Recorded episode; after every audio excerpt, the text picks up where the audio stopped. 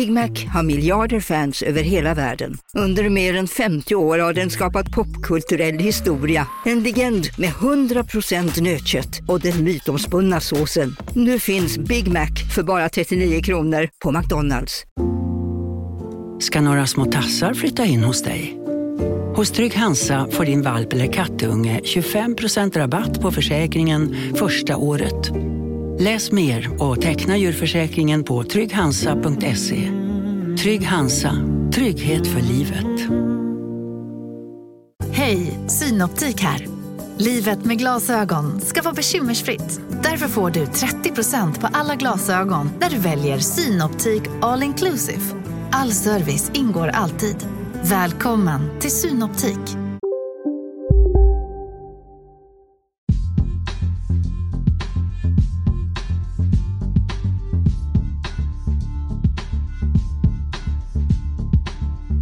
Tillbaka Irak alltså och den nya försvarsministern sen i juni i år, Najad al-Shamari, som nu visar sig vara svensk medborgare, folkbokförd i en förort till Stockholm.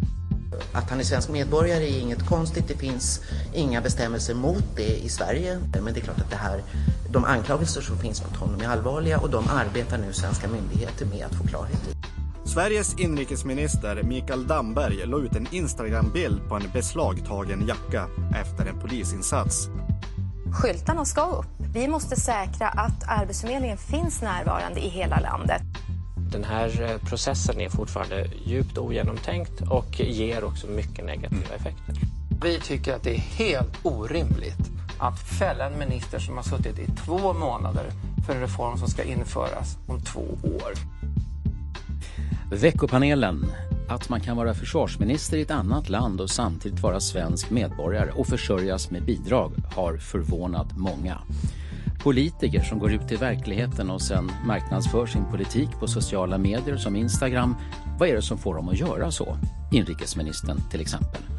Och det politiska ovädret runt Arbetsförmedlingen. Arbetsmarknadsministern utlovar fler skyltar som det står Arbetsförmedlingen på, men misstroendehotet finns kvar. Dessutom stormen runt fotbollsstjärnan Ibrahimovics klubbaffär och artisten Timbuktu som inte har upphovsrätten till strofen Alla vill till himlen men ingen vill dö. Det är vecka 48 och veckopanelen med Staffan Dopping. Ja, i ett lite snöblaskigt Stockholm samlar vi en samhällsengagerad trio för att dryfta stort och smått från veckan som gick. I panelen idag Lisa Pelling, utredningschef på Arena Idé. Ulf Adelsson, tidigare bland annat moderatledare under sex år på 80-talet men också före detta gatuborgarråd i Stockholm. är det snön du menar? Ja, bland annat. är du glad över att slippa ansvaret för den nu, Ulf? Ja, det, det hände ju att det var en del diskussioner. Men det är klart, det rör sig om ett par hundra mil eh, trottoarer och 150 mil körbanor. Så det är rätt många hundra mil som ska skottas direkt och det är inte alla som har förståelse för det. Sen nu har det ju tillkommit också både feministisk snöröjning och cykelbane, ska vi säga, proveniens. Jag visste att jag skulle tända dig med den där påminnelsen i din långa CV. Och vår tredje panelist är debutant i veckopanelen, psykiatern och författaren Stefan Krakowski. Välkommen! Tack så mycket. Jag kan bara säga att jag saknar Ulf väldigt mycket som gatuborgarråd. Du gör det? Ja, det gör jag absolut. Varför det? Därför att eh, feministisk snöröjning och eh, de ingrepp som har gjorts i Stockholmstrafiken är under all kritik. Så att eh, Ulf, kom tillbaka uh, Ulf Adelsohn var en av de första höga politiker som jag intervjuade som mycket ung journalist på 70-talets mitt. Och de skrämde, lite grann skrämde de mig, mig för dig för att um, du var så excentrisk och, och påhittig och lite eh, så här, ville skoja till och sånt där. Men... Ja, jo, det var, jag fick eh, rätt mycket kritik för att jag hade humor, riktigt. ja. Ingen bra Redan då? Ingen bra gren i Sverige. Stefan, hur känns det att stiga in i detta sägenomspunna sammanhang? Jag, jag är nästan stum. Jag hoppas att jag kan bryta den stumheten. Men det, det känns fantastiskt att vara med med sådana här medpanelister. Ja, det är bra. Okej. Stefan, Ulf och Lisa, vi inledde med några saker som har väckt visst uppseende under veckan och börjar med fotbollsprofilen Zlatan Ibrahimovic som tydligen har retat gallfeber på Malmös sportintresserade genom att gå in som delägare i Stockholmsklubben Hammarby. Så till den grad att hans staty i Malmö har blivit nedsprejad med ett rasistiskt budskap och hans bostad i Stockholm, man har en sån också, är utsatt för vandalisering. Själv är jag inte särskilt engagerad i sport och idrott men vad är det här? Det är ju supertrist och helt oacceptabelt. Men det är ju fascinerande att en person och personlighet som Zlatan Ibrahimovic kan eh, inspirera så, för han är ju verkligen en inspiration för så många liksom, ungdomar och ungar i det här landet och samtidigt provocera så många. Det, det är fascinerande. Men har han gjort något dumt tycker du? Nej, absolut inte. Han, han, det är väl jättebra att han investerar en del av sina pengar i svensk fotboll. Eh, det måste man inte vara bayern fan tycker jag för att eh, uppskatta. Och vi har ju redan en regel i Sverige som säger att man inte kan köpa klubbar. Så det var väl lite, jag tror till och med fansen blev lurade av krigsrubrikerna. Zlatan köper Hammarby. Det får man inte, 49 procent får man köpa som mest. Eh, så ingen kan köpa en svensk klubb. Nej, men han är i alla fall delägare i Hammarby Fotboll AB. Ulf Adolfsson, din reaktion? Ja, jag, jag är inte född, men jag är nästan djurgårdare sen grunden. Och för mig är det otänkbart. En klubb som man är född in i, har varit verksam i och när man sen har gjort en internationell karriär, vilket jag tycker är helt okej okay, naturligtvis och bra. Men när man sen återvänder så återvänder ju nästan alla till sin gamla klubb, moderklubben, den man har i hjärtat.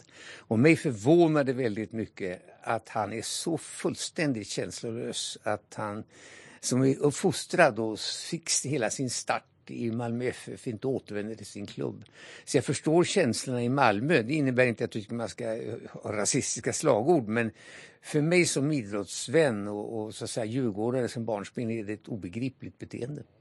Man gör inte så här? Gör gör man väl som man vill men för mig är det obegripligt att man gör så. Jag trodde att han hade att han var en idrottskille som kände för den klubb där han var fostrad, där han kom ut i världen och där han, liksom hela hans ska vi säga, bakgrund kom.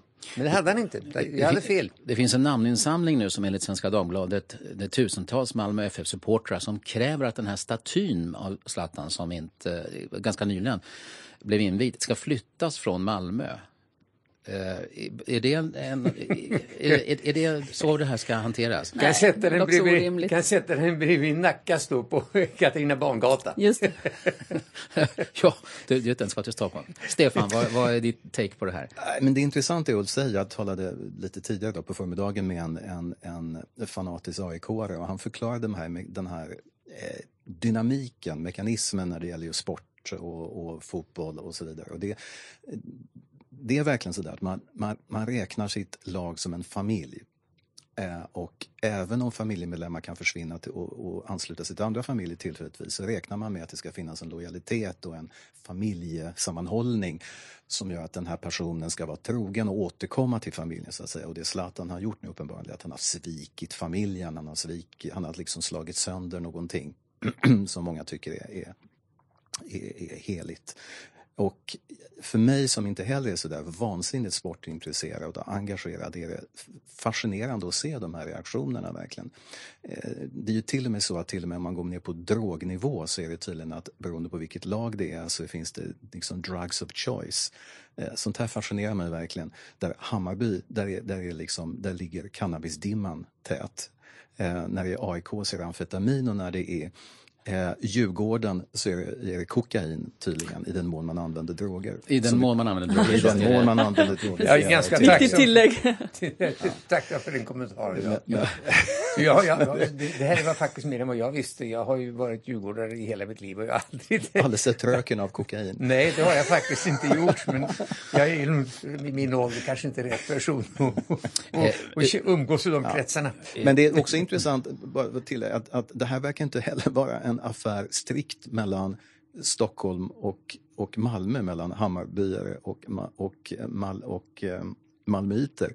Eh, norrlänningarna verkar vilja ha ett ord med i laget också eftersom de har hällt ut massa surströmming kring hans eh, Zlatans privatbostad där. Också, så det är mer komplicerat än vad man trodde. Mm. Typ. I Dagens Nyheter så skriver ledarskribenten Erik Helmersson att Zlatan är fotbollens Donald Trump. Han har konsekvent trakasserat medspelare, motståndare och journalister till synes med ett välutvecklat sinne för svaghet. Har Helmersson en poäng? Ja. Det kan inte jag avgöra. Då är jag, ja, ja, visst, har han, visst, har, visst har han det. Jag menar, eh, det finns ju en historia eh, om Zlatan när, när då Ronaldo och Messi och Zlatan stod inför vår Herre. Och då både Ronaldo och Messi uttryckte sig då högvisst hur mycket de hade gjort för ungdomen och alla i alla sina länder. Och vår Herre sa du sitter till höger till Ronaldo och till vänster sa han till Messi. Och sen så kom Zlatan och sa flytta på dig Gud, du sitter på min plats. Och det är en historia som är lite betecknande för, för den uppfattning om sig själv som Zlatan eh, enligt vissa kritiker kan ha. Och tydligen då Helmersson-idén. Samtidigt en del av en konstruerad liksom, bilden som han vill ge av sig själv. Jag tror att, att uh, man kanske sväljer den lite för lätt ibland. Att det är klart att det är en del av den här skräckinjagande personen som han vill vara på plan. För där vill han ju liksom skrämma motspelarna. Men det är inte mm. alls säkert att det motsvarar bilden av hur han är i omklädningsrummet eller i andra sammanhang. Vi går till förtalsrättegången mot Cissi Wallin som har fortsatt den här veckan. Vi var inne lite grann på det i senaste panelen men då hade det inte hänt så mycket i förhandlingarna. Nu vet vi var åklagaren står. Han anser att Wallin ska dömas för grovt förtal yrkar på villkorlig dom och dagsböter trots att maxstraffet för grovt förtal är två års fängelse. Hur ser ni på det här föreslagna straffet om Cissi Wallin döms för grovt förtal?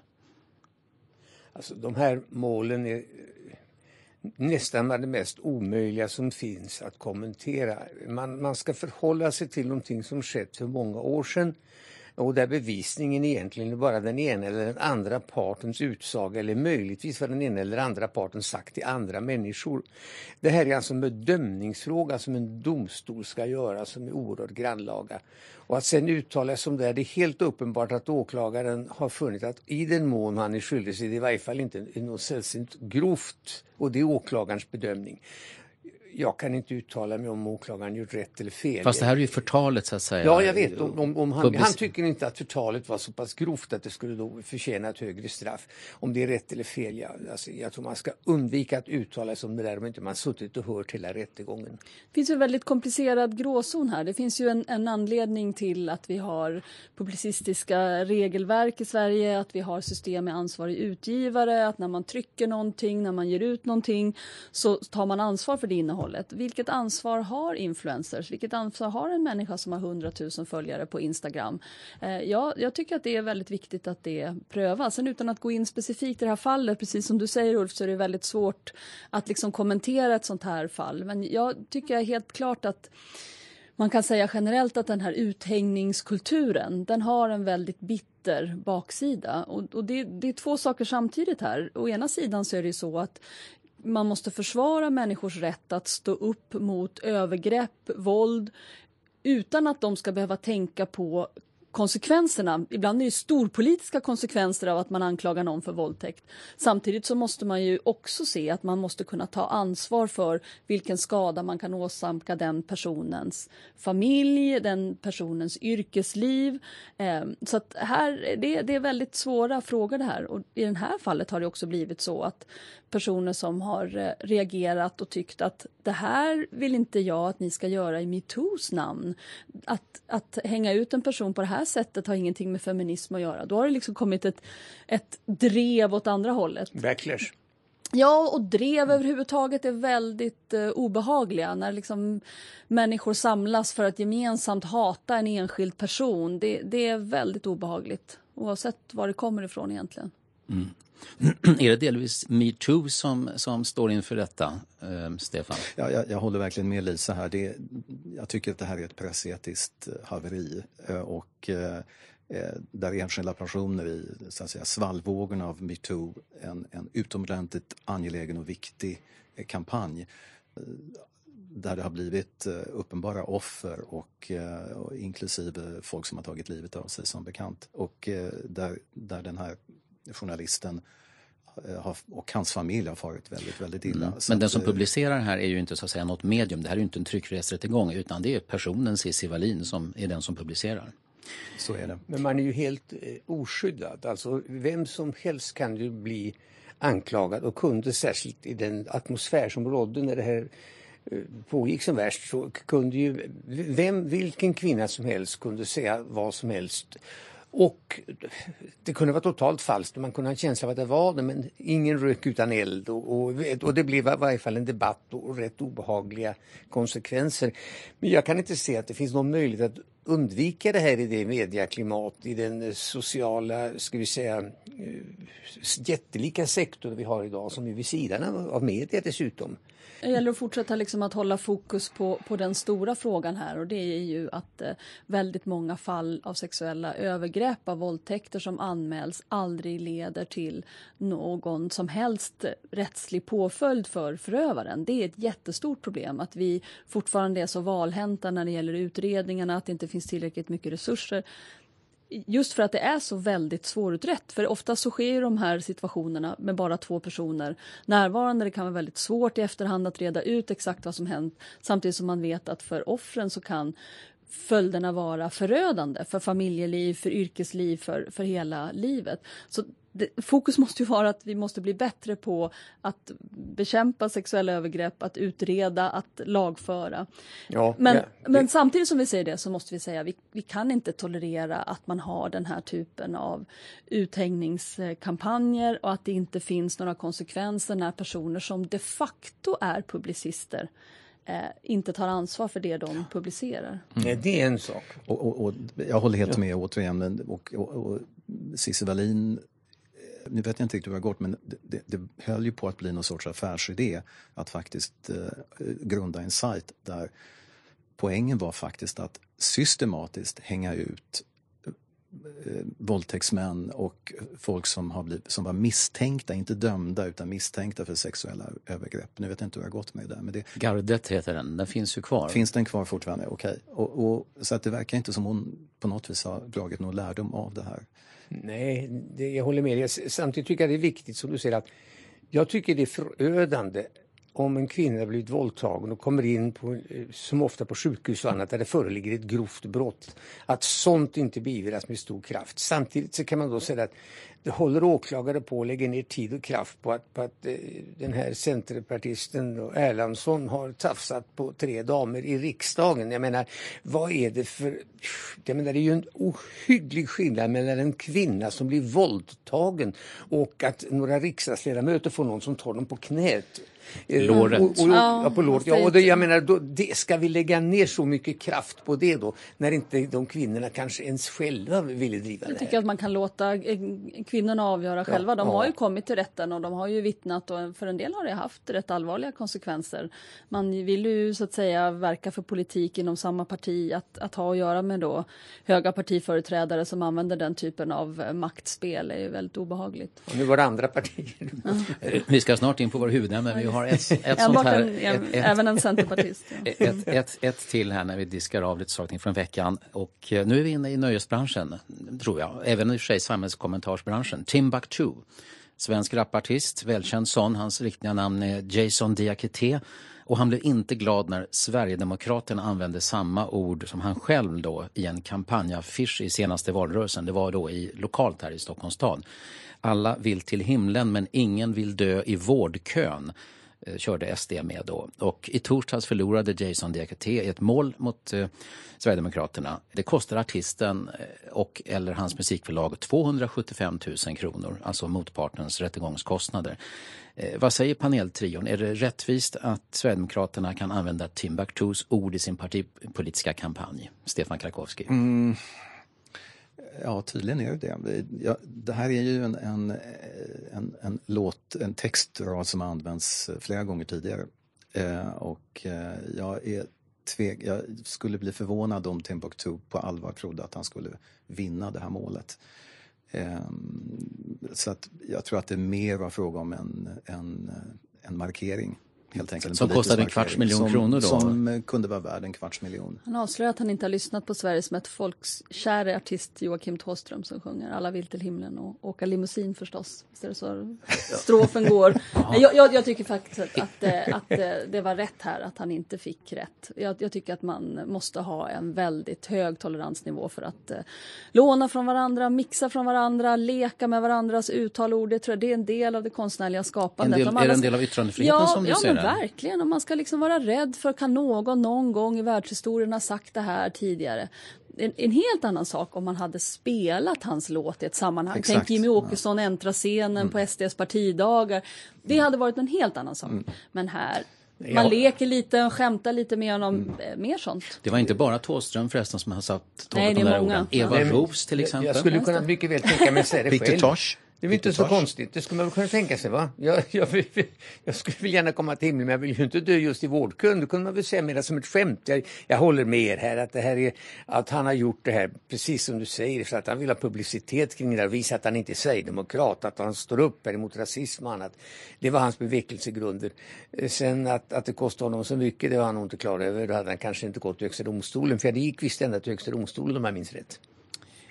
Det här, det här, var Patent och marknadsdomstolen i ja, Stockholms det tingsrätt. Men det har gått ett sånt ärende som de hade bedömt att, att det här var inte så allmänt bekant eller så allmänt, det var så allmänt att det inte kunde anses vara förknippat med någon. Ja, den här domstolen säger alltså att hans textrader inte uppvisar sådan originalitet och individuell särprägel att de bedöms ha verkshöjd verkshöjd är ju ordet här.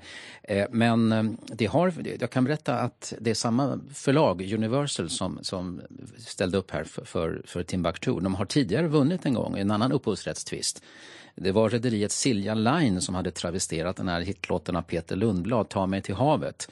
Silja Line körde med Ta dig till havet, vi gör dig till kung. Och det var alltså intrång i upphovsrätten. Så får man inte göra. Nej. Okay. Där gick gränsen. Ja. Då köper vi det. Tack Ulf, Lisa och Stefan. Och nu går vi till vårt första huvudämne.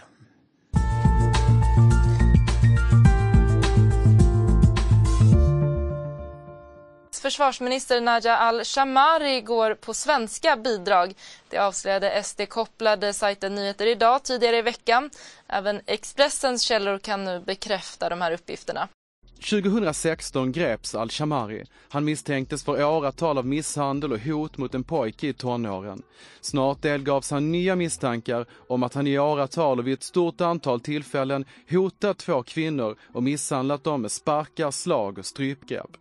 Vi delar eh, problemen med de uppgifter som finns om Iraks försvarsminister. De har vi också tagit upp med honom direkt genom vår ambassad igår. Och nu arbetar de olika myndigheter som är berörs av det här med att eh, få klarhet i vad som har hänt. Försäkringskassan, Skatteverket eh, och naturligtvis Åklagarmyndigheten när det gäller de, eh, de misstankar om brott som föreligger.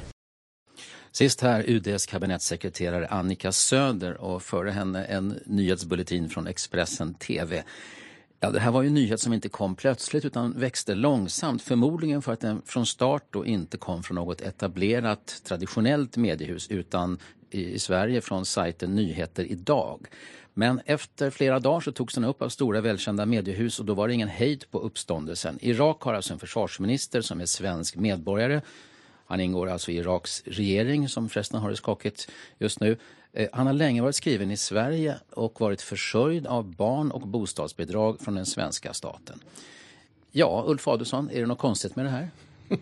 Nej, med svenska förhållanden med är det väl antagligen inte det. Men det är ju Alltså, för mig är det fullständigt obegripligt. Jag menar, skattemyndigheten ska ju meddela när folk flyttar och lämnar och inte betalar skatt. Det finns ju sådana saker. Och vi har en slags gränser mellan myndigheterna. Jag sysslade väldigt mycket med det här som landshövding. Det har blivit sammankallade ofta representanter för skattemyndighet, kronofogde, polis, eh, sjuk, Försäkringskassan och, och Arbetsförmedlingen och så, så alla satt vid samma bord, man diskuterade och gjorde upp och det verkar inte som det sker. Det är ju helt barockt naturligtvis. Och har man inte ens nu dragit in hans barnbidrag så kan man ju undra på vilka grunder vi, vi överhuvudtaget agerar i Sverige. Det, det, det är ju ett löjets skimmer om jag ska vara ärlig. Och det är obegripligt att man inte från högsta myndighetshåll sätter igång och drar ihop de här människorna. Jag, jag märkte det gick oerhört bra. Och det var som de sa från Brå när vi hade det här arbetet, det var mycket mer effektivt än lagstiftning. Men gör det! Men det där var ju alltså på länsnivå, du som landshövding ja. kunde dra ihop människor. Men kan man dra ihop på det viset regeringen, på nationell nivå? Regeringen Regeringen kan göra det. Statsministern säger till två statsråd, ni två tar det här. Vi kallar det på ett möte på måndag, jag vill en rapport på onsdag. Det gott. Lisa Pelling, hur svårt ja, men jag kan det håller vara? med Ulf faktiskt om att det här är ju ett jättestort problem också i bekämpandet av den organiserade brottsligheten. När man, eh, ofta är det så att organiserad brottslighet har att göra med bidragsbrott, man hyr eh, ut lägenheter svart, man bedrar Försäkringskassan, man gör allt detta samtidigt och det gör ju att myndigheter måste samarbeta för att komma åt den här organiserade brottsligheten. Så det, det tycker jag är helt, eh, helt nödvändigt. Sen är det ju, finns det någon slags föreställning om eh, att vi har någon slags kontroll på Arlanda om vem som lämnar landet. Jag tror ganska få av oss som åker på semestrar, eh, oavsett om man vill lämna via Arlanda eller med tåg, skulle vilja att polisen kontrollerar det. Lämnar du nu Sverige, avser du nu att flytta utomlands varenda gång? Och vi har ingen sån. Därför så, så måste myndigheter samarbeta för att det ska ringa larmsignaler. Nu har den här personen inte visat något tecken på aktivitet i Sverige. Är den här personen verkligen fortfarande här? Det är ett stort problem också när man mäter eh, utrikesföddas arbetskraftsdeltagande. Den är ofta underskattad eftersom de inte verkar jobba men verkar befinna sig i Sverige samtidigt. Så när nationalekonomer räknar på invandringens kostnader och invandringens vinster så missar man ofta en del för att det ser ut som att, så att säga, man inte jobbar. Men i själva verket så har man inte, bor man inte i Sverige längre utan flyttat vidare. Så jag tycker att, att Boel Godner är den som har reagerat klokast på allt det här. Hon har sagt att vi behöver en rejäl folkräkning. Nu måste Södertäljes kommunalråd central... har Ja, drivit på för det här. Ja. Från dörr till dörr, nu får man knacka dörr. Vem bor här? Vem är skriven här? Eh, eh, det borde Alltså en rent fysisk sån, man knackar Absolut. på och... Eh, Absolut. Det, kör, det gör man i andra länder, det borde vi göra. Stefan Karkowski, vad är det som är viktigast här? Ehm, nej men det där, så vi, vi har ingen koll. Gränspolisen har sagt, vi vet inte vem som kom in i landet, vi har ingen koll. Det finns multipla identiteter på väldigt många eh, som befinner sig här. Och dessutom, eh, som, som både Ulf och, och, och eh, Lisa säger, så är det ju det, det finns, inget, finns inget samarbete mellan olika myndigheter. Om man till exempel tar eh, eh, Migrationsverket om de skulle ge ett uppehållstillstånd. Det de kräver är att, att, att identiteten ska göras sannolik. Det är det som är nyckeluttrycket. Eh, och med hänsyn till att 95 procent ungefär av de som söker asyl inte har några identitetshandlingar överhuvudtaget. Om de tar det här uppehållstillståndet och går till Skatteverket så kräver man där att identiteten ska styrkas. Vilket har ju betytt tidigare att kanske 45-50 procent får nej från Skatteverket. De får inget ID-kort helt enkelt. Det finns liksom ingen som helst samordning, ingen, inget organiserat samarbete mellan myndigheterna. Och i det här fallet så finns det flera myndigheter som man undrar lite grann hur det har gått till. Migrationsverket Vad- vad- säger ju att de har tätat sitt samarbete med till exempel Säkerhetspolisen väldigt mycket eh, de, de senaste två åren. Ja, men innan dess har det varit väldigt, vet jag faktiskt, eftersom jag har källor på Migrationsverket, så vet jag att det har fungerat ganska illa. Att man har faktiskt inte gått vidare med, till Säpo i den mån man borde, borde ha gjort. Men det man undrar är vad Säpo gjorde i det här specifika fallet. Hur, hur Migrationsverket har agerat med tanke på identiteten och när det gäller eh, asyl och när det gäller medborgarskap. Man undrar definitivt vad Försäkringskassan har sysslat med som inte haft någon koll överhuvudtaget. Nej, men det är så här intressant därför att jag föreslog, jag utredde det här en gång på Laila Freivalds tid som justitieminister och då föreslog vi någonting som heter RÖR, det vill säga att samtliga bidrag som skulle betalas ut av varje en slag och till vara månde skulle gå genom via en myndighet. Så alla skulle rapportera in dit och då kunde man se, när det kom här, då kunde man ju se att det kom från väldigt många olika håll och då hade man fått en kontroll.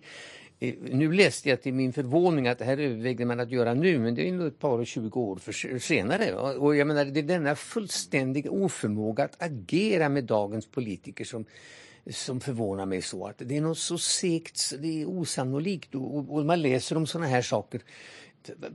Dagen efter sitter naturligtvis ett gäng uppe i kanslihuset hos regeringen och, och sätter igång. Dessutom är det väl tydligen så att, att ska jag inte låta bli att nämna att uppenbarligen är det så att utrikesdepartementet har känt till det här men inte informerat försvarsministern. Det Ja. kanske inte fanns något säkert rum i det fallet heller där man kunde berätta det. Jag vet faktiskt inte men, men det- är inte mycket som har funkat i det här fallet. Migrationsverkets generaldirektör Mikael Ribbenvik var ju med i Aktuellt eh, häromkvällen och då sa han, egentligen skulle inte han kommentera enskilda fallet men det gjorde han ändå kan man säga indirekt, att eh, när den här al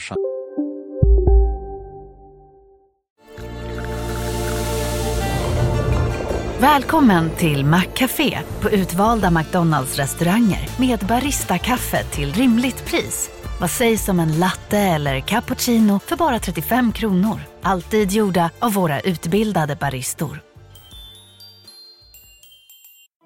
Hej Sverige! Apoteket finns här för dig och alla du tycker om. Nu hittar du extra bra pris på massor av produkter hos oss. Allt för att du ska må bra. Välkommen till oss på Apoteket.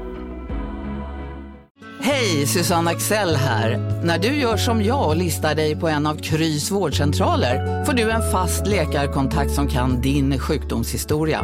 Du får träffa erfarna specialister, tillgång till lättakuten och så kan du chatta med vårdpersonalen. Så gör ditt viktigaste val idag, lista dig hos Kry.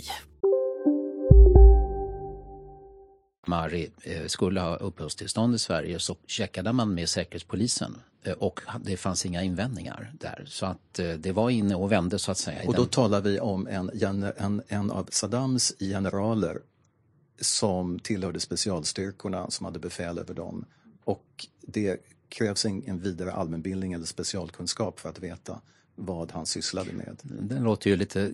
Nu är han ju dessutom misstänkt för, eller för brott, för brott mot mänskligheten. Nu, ja, dessutom. Eh, eh, han har tidigare varit gripen eh, och, och åtalad för misshandel och hot men, men det blev ingenting. Varför? För måls, ja, alltså, målsägarna som tydligen var minst en kvinna och en pojke tog tillbaka sina vittnesmål strax innan det skulle bli huvudförhandling.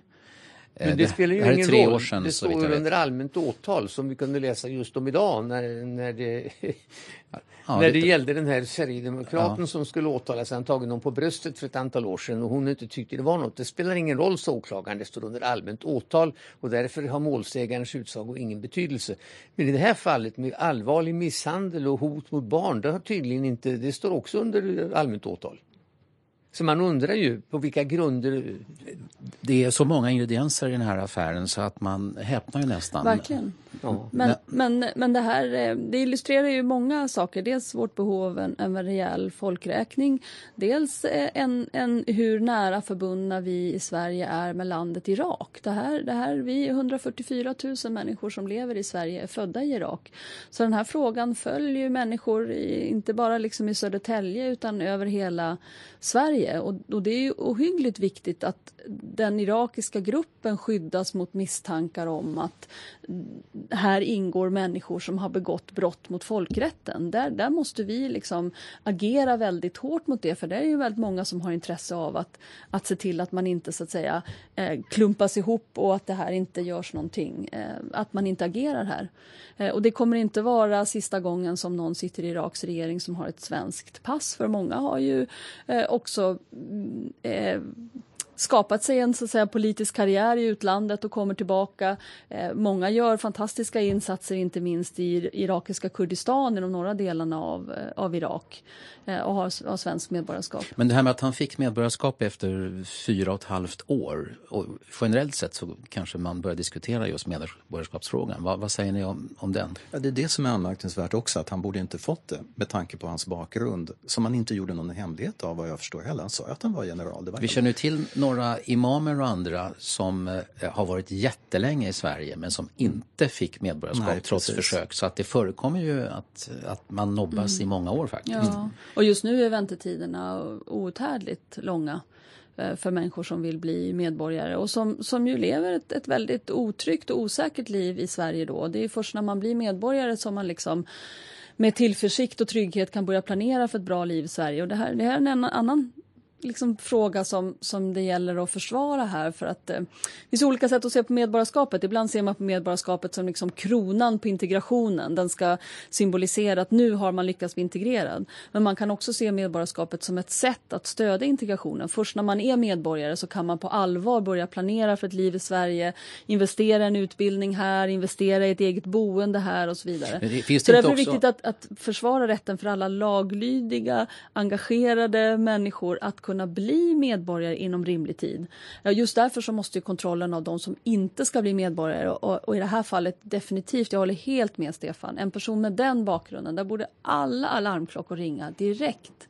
Och det är inte, jag, det är inte ens, jag tycker inte ens att det är anmärkningsvärt att någon egentligen blir svensk medborgare för att sen åka tillbaka och till och med bli minister i sitt hemland.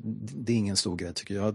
För en hel del år sedan träffade jag ministern för mänskliga rättigheter i Irak eh, som berättade hur han besökte Saddam Hussein i fängelset och, och andra.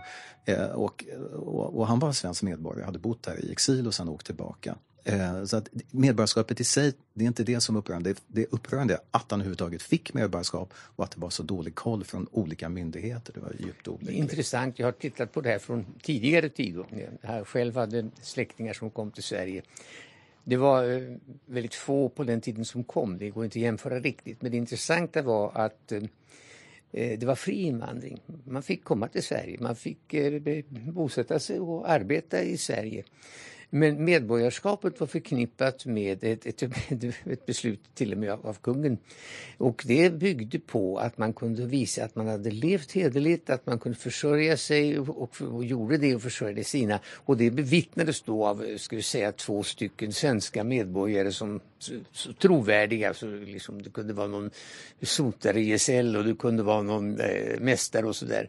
Och, och, på den grunden var det så, skrev, så var det landshövdingen som sen vidarebefordrade det till, till, till kungen då. Då blev man svensk medborgare och det var de krav. Det var inga svårigheter att få komma in men det var och en, Mm. mycket strikt att bli medborgare. Den tröskeln var hög. Till sist då, det tog ett antal dygn efter att Nyheter idag hade publicerat den här nyheten eh, om Iraks försvarsminister innan den överhuvudtaget omnämndes eller fördes vidare av andra större medier. Och frågan är då, bör man vara skeptisk till sådana här nyheter om de inte först presenteras av stora välkända medieföretag? Nej, varför det? De stora välkända medieföretag vill ju ibland inte publicera en del. Det beror på vad de alternativa medieföretagen är och vad de har gjort sig kända för att publicera hittills. Jag, jag, jag, jag har stor förståelse för att man är skeptisk för nyheter som kommer därifrån. Men att det inte var något, något sånt här medieföretag ju- som brukar få stora fina priser som drar fram en sån här nyhet. Vad säger ni? Det, det är väl inte första gången som Nyheter idag kommer med ett, eh, ett eh, ganska sensationellt avslöjande vad jag vet. Eh, Ni kanske hörde där i början att Expressens nyhetsröst sa att det här var en nyhet från SD-kopplade nyheter idag. Man markerade särskilt Mm. eh, en, den, där kopplingen där. Ja, det är bara att gratulera, vilket skop. Jag önskar jag hade gjort det.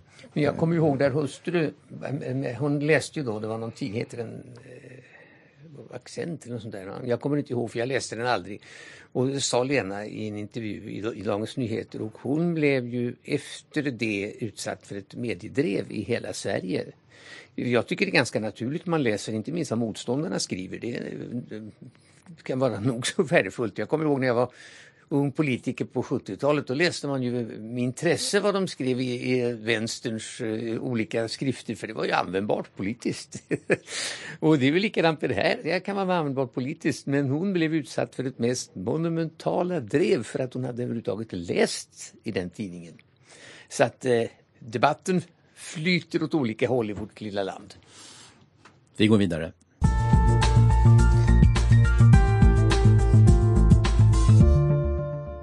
Det var under fredagskvällen som Damberg gav sig ut med poliserna på Norrmalm och stötte då på en person misstänkt för narkotikabrott och beslagtog då dennes jacka.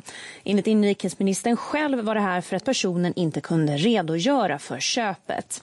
Ja, det här var för en vecka sedan. Inrikesminister Mikael Damberg skulle känna på den polisiära verkligheten och följde med några polismän på kvällspasset. Och då hände bland annat det att poliserna beslagtog en påfallande dyr jacka som bars av en person som enligt Damberg var misstänkt för narkotikabrott och som inte kunde visa att han ägde plagget. Det här berättade ministern entusiastiskt på Instagram bild på två poliser som leende håller upp jackan och Damberg skriver om vad som har hänt eh, och skriver jackan togs i beslag! Utropstecken. Men det här ledde till en delvis upprörd efterdebatt och Damberg raderade sen sitt inlägg. Eh, vad säger panelen om den här historien? Lisa Nej, Pelling. det var omdömeslöst av honom att eh, skriva så här. Det här är ju liksom eh, en person som inte är eh, dömd för något och han har inte liksom all fakta i målet heller. Men sen är det ju en viktig Personen är ju inte an- Nej. identifierad på något Nej, vis. precis. Men, precis. Men, han blir ju, det är ju en väldigt förnedrande situation att bli stoppad stoppad av ordningsmakten, av polisen på öppen gata och ifråntagen sina ytterkläder. Eh, och det här gör ju också en, en viktig illustration av att polisen använder sig av rasprofilering när de agerar. Och det här är ju liksom eh, en viktig aspekt att ha med nu när vi tror att det enda sättet att, begräns, att eh, bekämpa brottslighet, särskilt den organiserade brottsligheten, är att göra det med den här typen av repressiva metoder så måste man hela tiden fråga sig vem kommer att drabbas i första ledet. Men är din vinkel på det här att polisen har gjort ett fel? Att det, alltså själva polisingripandet, att det var då? Är det det som du säger nu? Det finns en stor risk i de här situationerna att polisen gör fel. Att man identifierar fel kropp på fel plats. Man går på en person som man upplever har ett utseende som förknippas med brottslighet. Eh, och då tycker jag att, att en, ett statsråd som står bredvid med en person som befinner sig i en väldigt utsatt situation, att göra en poäng av det på Instagram tycker jag är, är omdömeslöst och ganska smaklöst också. Stefan Krakowski. Eh, jag tycker att det var klantigt eh, gjort av Damberg, ganska omdömeslöst. Det, jag, jag har en, eh, en kontinuerlig kontakt med en källa inom polisen, högsta ledningen. Och jag var i kontakt med den personen i ett annat ärende och vi kom in på det här. Och den åsikt som verkar finnas inom polisen är att om vi nu ska tala rent principiellt om att politiker hänger med liksom ut på fältet ehm, så är väl åsikten att det här är mer en sorts, eh, om inte jippo så i alla fall en, en PR, politisk PR-grej.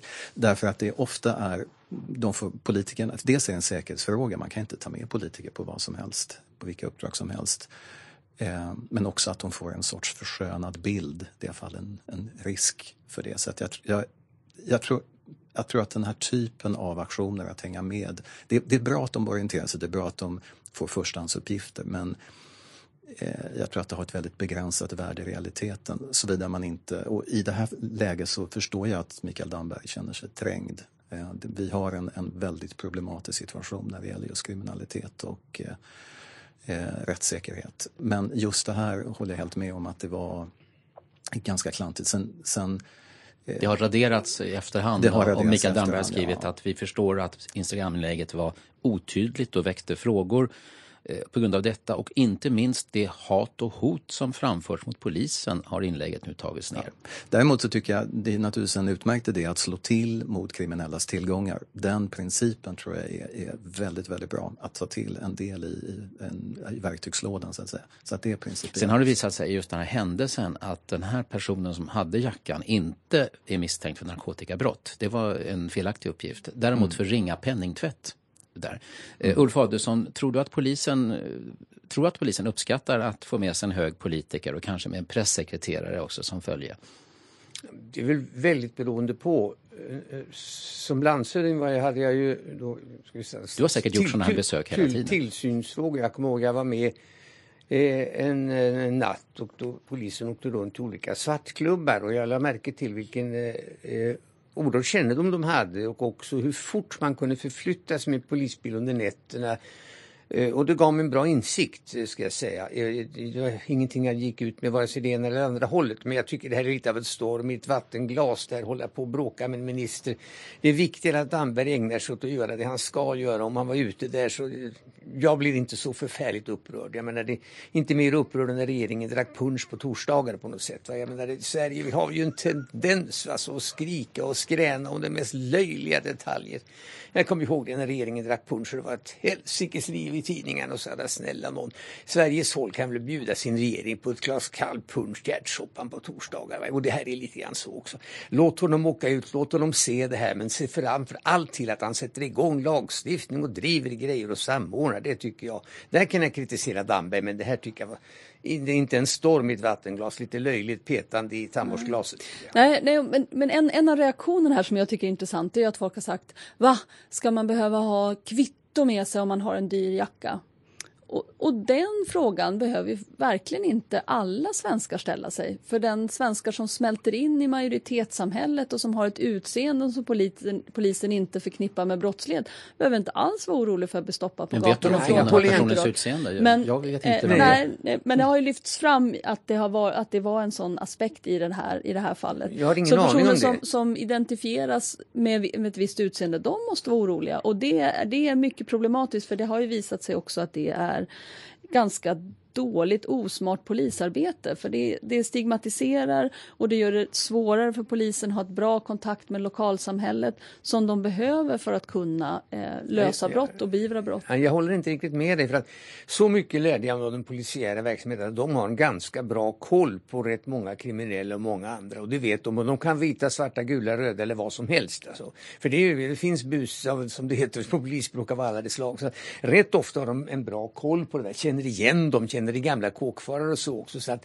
och det är där de gör det. Så att jag menar, vi ska nog ha en lite större respekt för den enorma kännedom de har om vad som sker där ute, polisen, än vad vi har när vi sitter bakom våra skrivbord. Vi går vidare i veckopanelen till det högaktuella inrikespolitiska trätoämnet.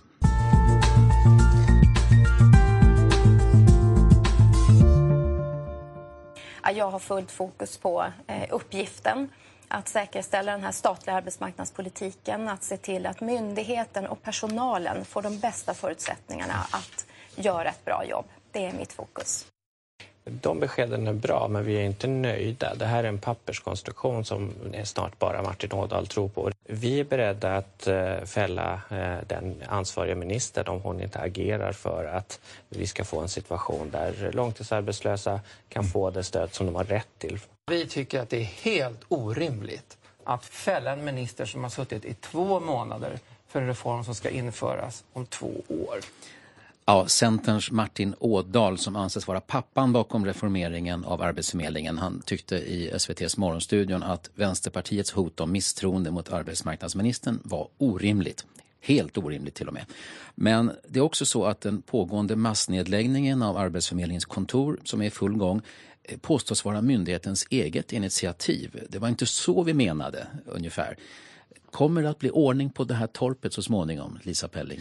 Ja, det hoppas jag verkligen. Det är en jättestor myndighet och en helt avgörande del av att få svensk ekonomi att fungera. Arbetsmarknaden är ju så central för oss, så det hoppas jag verkligen. Det är en fullständigt galen kaosprivatisering som håller på nu och det blir ju inte bättre av de enorma neddragningarna. Ja, använder du Vänsterpartiets uttryck där? Ja, men jag tycker att det är en bra, bra, ett bra uttryck. I det här fallet så passar det alldeles uh, utmärkt. Det blir ju inte bättre av de enorma nedskärningarna av anslaget som Arbetsförmedlingen drabbades av, av MKD-budgeten från från hösten 2018. Men, men, de, men, men, men de var tydligen inte tvungna att lägga ner alla dessa kontor så snabbt. Nej, det är möjligt att de med en annan generaldirektör hade agerat annorlunda. Men det är också ett faktum att de inte har fått kompensation för hela den neddragningen som de fick. Så hade den här regeringen menat allvar med att de inte skulle behöva lägga ner så hade de behövt skjuta till mera pengar. Men du, nu fick, ju, fick vi höra också att de har 900 miljoner kronor över eh, som de alltså nu tillåts eh, att ja, använda får, nästa ja, år. Fast de får ju inte använda sitt anslag hur som helst utan de har ju anslagsbitar för olika delar av verksamheten. Det här har varit ett,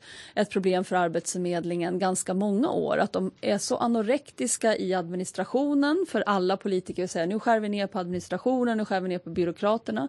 Att de inte haft tillräckligt många administratörer för att se till att använda de pengar de har haft för aktiviteter.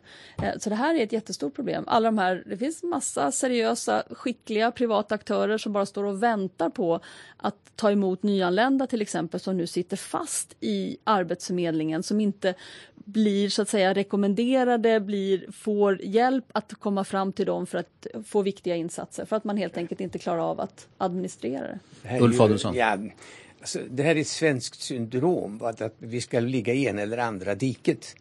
Förut hade vi alla människor som då hade på olika sätt problem, de fick sitta inne på sinnessjukhus som det hette på den tiden. Sen skulle ingen utan alla skulle komma ut. Det, det här är ju lika galet det naturligtvis. Jag menar, eh, har man sysslat med de här frågorna eh, som jag faktiskt gjorde under tio år så vet man att det är ett otroligt viktigt arbete som, som kan skötas. Det kan alltid bli mer effektivt, det kan drivas mer, det kan samarbetas mer och det finns allt att göra. Men, men man ska inte kasta ut allt vatten med badvatten, med, med, med ungen med badvatten som vi gör här. Förändringar ska ske kontrollerat och i ordnade former, inte som ett resultat av vad Martin Ådahl har varit i Australien. Alltså det, det, det är lite grann så jag ser det här. Stefan Krakowski, varför framstår just den här politiska frågan som så kaotisk?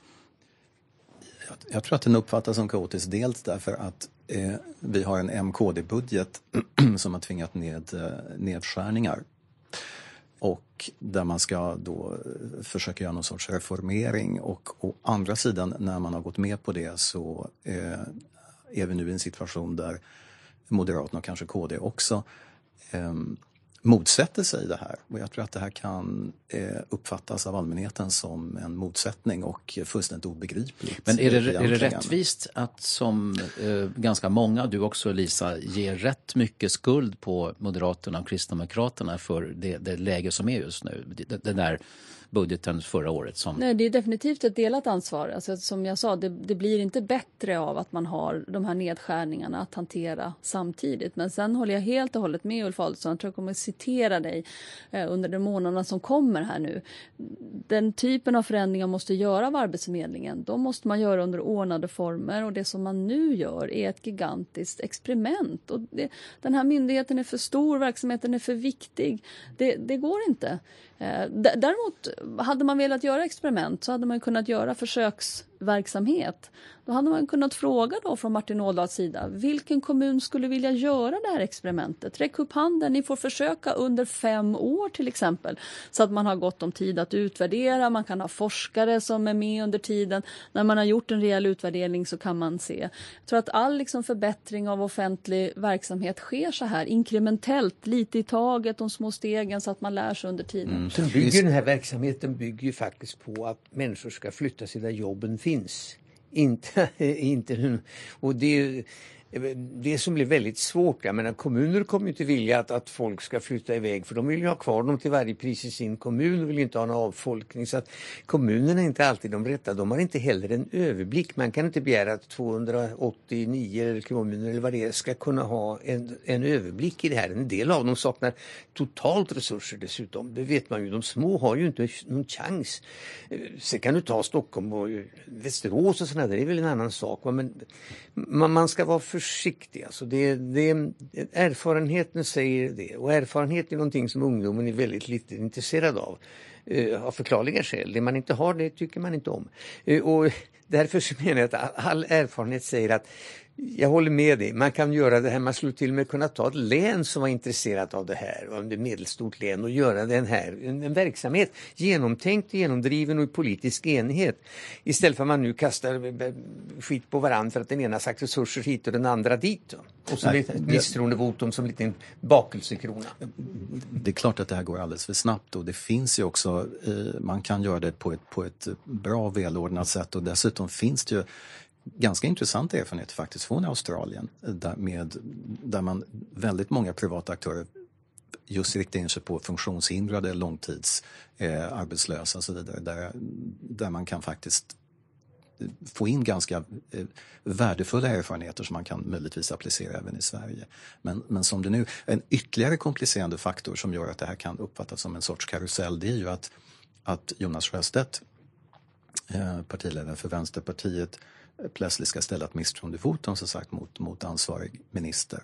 Och, och eh, han är, känner sig trängd och gör detta och jag är lite tveksam till om han förväntade sig att Moderaterna så snabbt skulle hoppa på det här tåget. Jag vet inte riktigt men, men Eh, vad det här kommer sluta, det, det vet man inte. Men det, vi har någon sorts märklig allians också här politiskt som ytterligare komplicerar den här bilden tror jag, för allmänheten. Men hur mycket huvudvärk ger det här åt statsminister Stefan Löfven? Inte så mycket.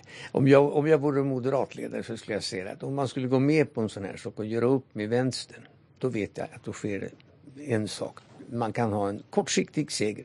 Därefter träffas Löfven och Sjöstedt och så gör de upp på ett eh, sätt som är sämre utifrån moderat utgångspunkt än vad det tidigare förslaget var. Därför skulle jag aldrig gå med. Tror du att, det skulle, tror du att du kommer gå till ett misstroendevotum? Jag är nej. tveksam till det jag, nämligen. Jag tror inte det heller. Nej, nej. nej för att man, det, alltså det finns en dag efter ett misstroendevotum också. Tydligen är det så att rätt stora skaror tjänstemän som nu lämnar Arbetsförmedlingen runt om i landet. Alltså inte bara de som har fått varsel om uppsägning utan det är massa andra också. Och därmed så uppstår väl då en kompetensbrist nu då. Om det nu inte är så att det anses vara en poäng det här att så många slutar. För att då kan ju framtidens arbetsförmedling till stor del bestå av nya, fräscha människor som inte har så mycket med det gamla att göra. Kan det finnas en sån tanke? Jag tror inte att, att, problemet har inte varit personalen på Arbetsförmedlingen utan deras eh, arbetsförhållande. Ta om de vill skapa ett, helt nytt. När man tar etableringsprogrammet till exempel, det som staten betalar för under två år för att nyanlända ska få bästa möjliga sta, start i, i, i Sverige. Det är kommunerna som tar över efter två år. Och så utrustar staten det här etableringsprogrammet med handläggare som kan ha upp till 100 nyanlända att hantera samtidigt.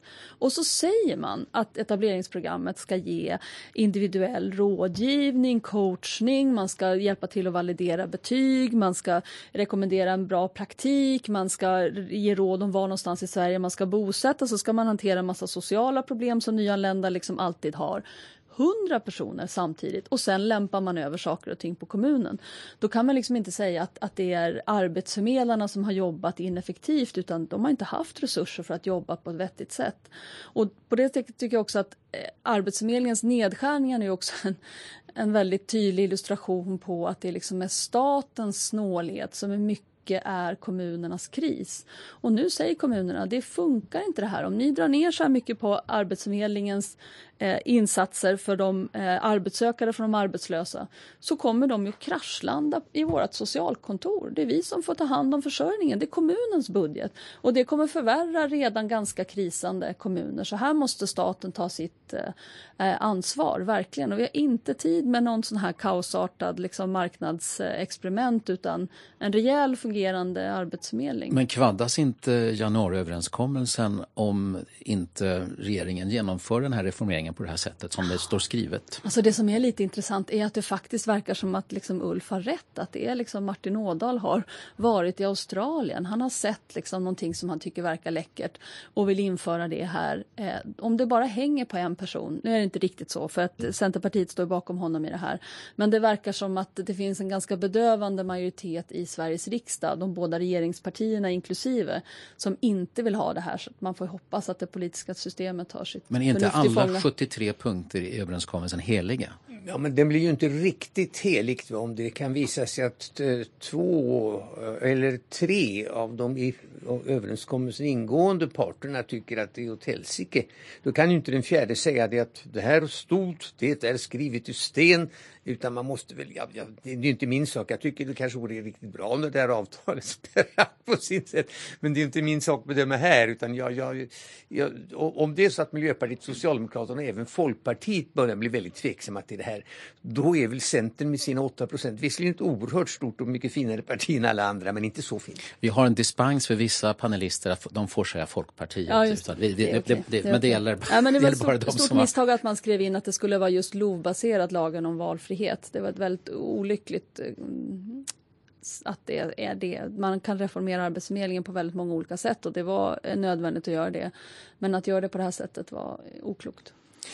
Vi är på väg mot december. Snart tänds ljusen i vår lilla stad och lägg märke till att vi har lyckats ha en hel panel och utan att snacka om Black Friday. Bara det är väl en, Eh, en, någonting man har uppnått. Eh, ni ska inte missa fredagsintervjun som Jörgen Wittfeldt har gjort med Dan Korn. Eh, rabbinen som tror på nationalism, en viss sådan i alla fall. Den som är trygg i sin egen identitet kan vara öppen för andras säger Dan Korn som också ser religionens tankemönster i många av vår tids debatter.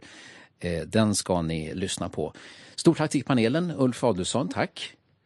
Före detta moderatledare, landshövding i Stockholm och statlig utredare och ett par hundra andra saker som har gjort. Lisa Pelling, utredningschef på Arena Idé och Stefan Krakowski, psykiater, författare och skribent. Tack för idag. Tack så mycket. Tack så mycket. Och vi hoppas att ni som lyssnar på våra poddar också lånar ett öga åt våra texter och essäer på kvartal.se.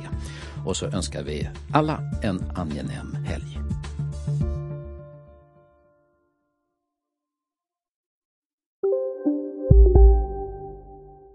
Redo för sportlovets bästa deal?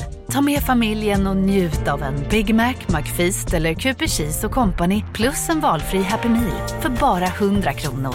Happy Sportlovs deal, bara på McDonalds.